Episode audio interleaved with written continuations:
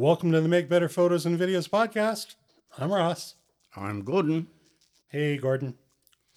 People often ask for a recommendation for the best one lens to walk around with. The one lens to rule them all.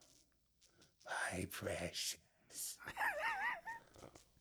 what works for me may not work for others. It's a tough question to answer without saying it depends. Well, I agree, but it does depend. I could not answer, if anybody asked me that, I couldn't answer that question without first, first asking what they might be inclined to photograph while they were so called walking around. We are all moved by different things and we see different things, and what excites the juices in one person will not will go completely unnoticed by someone else. A group of us went out the other day and we walked the same streets and we came back and we put our images up and we all had something completely different in the same 100 meter stretch of street. Yeah, I, I that's my own experience. What you'll be inclined to image is going to drive the best option in a lens for you, but that's not necessarily going to be the same for somebody else. So if someone were to say that to you, what would your first question be? Um, as I said, uh, what uh, does that person most often photograph? Someone drawn to photographing flowers is going to benefit from a lens that's different from someone who likes to photograph birds or buildings or fast moving people on bicycles. So I've asked that I've asked that similar question and I get this answer well, everything. So what do you do when someone answers your question, which is reasonable, is oh, I want to photograph everything? Well, I tell them that there is no one lens uh, that will do that and ask them to be more specific about what they like to photograph and maybe ask them to share some of their favorite images as a picture would give me a better idea of what their inclinations are. Is there a question that you uh, always ask for well, somebody, and you've got enough people that ask you this question? Well, in fact, I ask the same question What do you like to photograph? And if we can actually get an answer to that, I would then take that to the my second question, which is the one I think about first. It's when and where the person is going to be making the photographs. Because I'm always thinking about how much light will be available. And a walk around lens often implies that this is a casual endeavor of not going out with the intent to be the photographer. I just want to have the camera with me in case I see something that's interesting. And that usually means there's not going to be a flash involved. Well, that makes sense. But most articles that and writers immediately gravitate towards a wide range zoom lens as a walk around lens. But more generally, I question what reach they intend to get. And after they've given me an answer, I apply a Socratic principle and I start asking questions that tears the whole thing of the idea apart and uh, we'll try to narrow them down as to what they want. Uh, most will draw on their photography experience, but they don't really think about what sort of things you're going to pick up as you're traveling or walking around, and something that uh, they're, they're, going to just uh, look at casually and decide whether they want to photograph it or not. Well, I think that that's very true. It is I think in context, a casual endeavor rather than a designed or designated photographic effort mm-hmm. Mm-hmm. Uh, as a walk around. Now, for myself, if I'm not particularly concerned about low light, and if I can handle the weight, my walk around lens is a 28 to 300 on one of my cameras, and they happen to be full frame because that's what I own. For me, that combination is perfect. But I have to take into account that that lens itself weighs over three pounds. And subtle it isn't. It's big and it's white, and so not going to fall under small or subtle as descriptors. And when I pick it up, everybody's going to notice that I'm making photographs.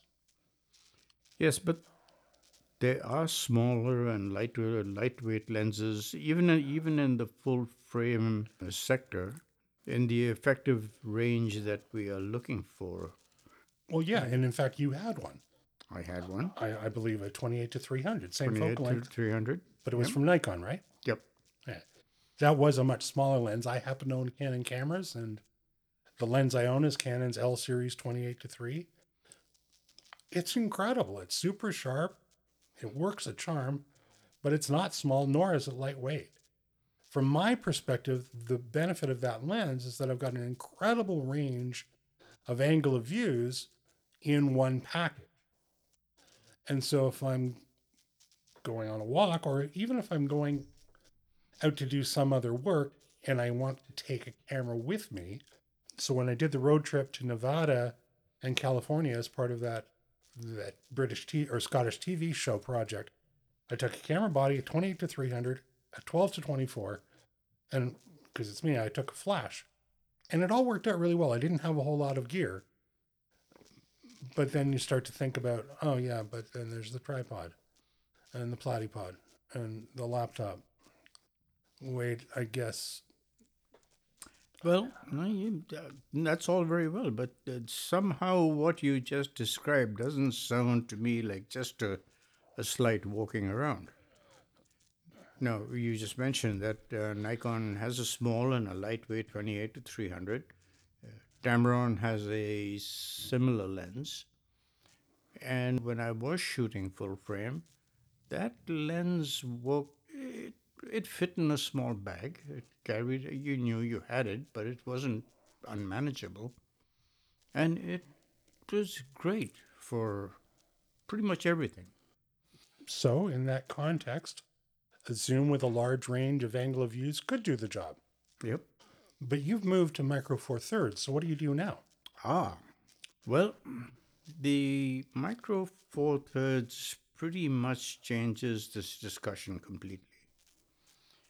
Uh, the definition of heavy changes, the definition of light pretty much vanishes, and the distinction between pro and non pro widens the range of choices uh, incredibly. For my camera, which is an Olympus, and I, don't know if all the micro four thirds have the same range of lenses. Same mount. So yeah, they're have the same mount. and I guess you could use the same ones. But the one that uh, I carry around a, a lot is the 40 to 150 f2.8, which is translates into an 80 to 300 basically. And it's a, it's a mind-boggling sharp lens.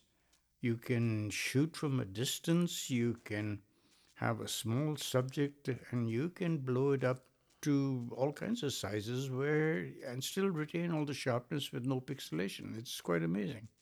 But downside is you're starting at 80 millimeters.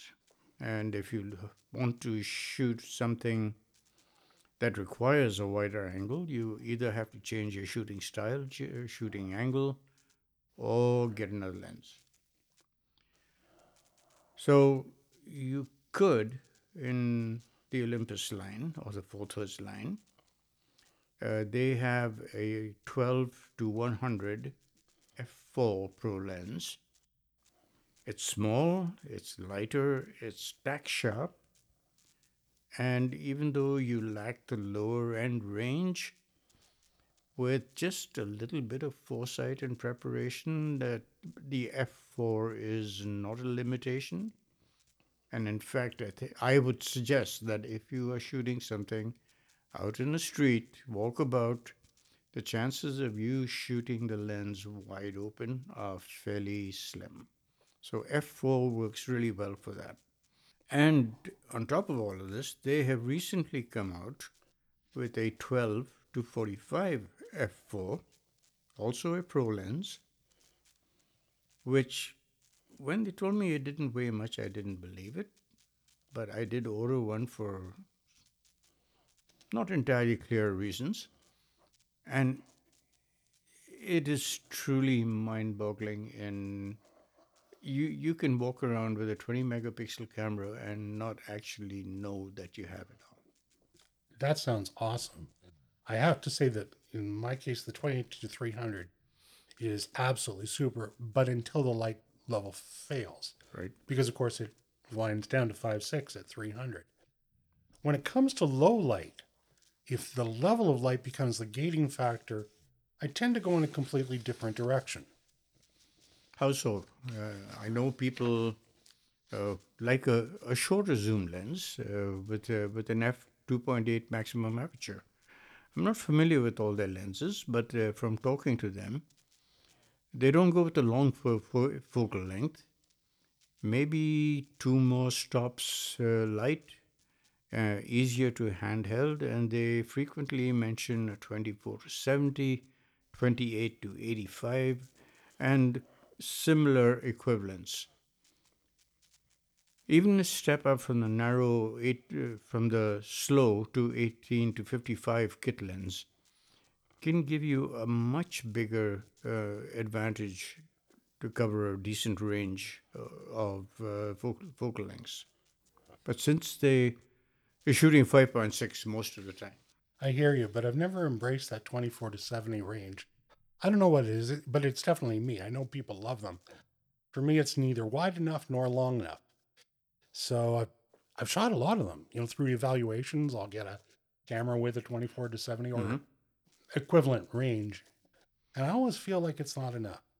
So I've taken a different approach. When the amount of available light is the driver and flash is not going to be possible or practical, I forego flexibility and focal length for in favor of lens speed, and to give myself the ability to sh- to get decent depth of field without futzing around. And I ended up going with just a 35 mil prime, but an f 1.4. Well, I've heard you talk about that a lot, uh, but it always struck me when I heard you say stuff about this this particular lens. Uh, that's only got a single angle of view, and it's not what most people would think about as a walking around lens. That's absolutely true. Most people here walking around, they think zoom. But in the context that I'm thinking about and where I use it, I actually find the constraint, the limited angle of view, not limited physically, just limiting in that I have to move if I want a different view of stuff. I find that empowering. It causes me to think more and to see better. Now, photography is not the reason to be going out.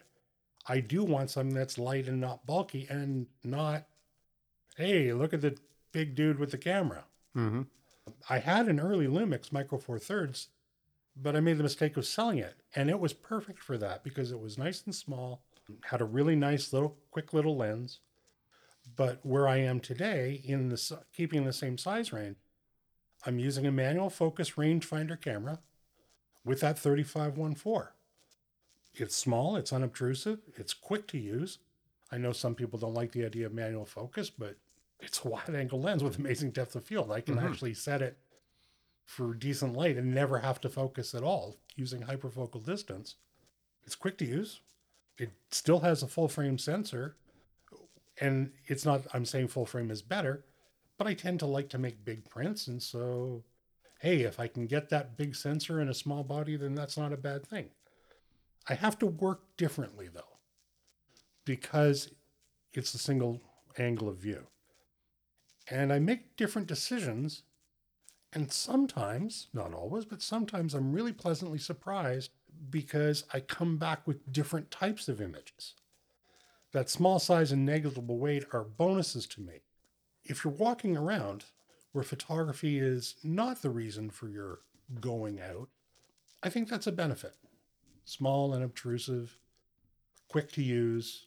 Yeah, I lose some flexibility, but maybe it's opening my eyes to something else.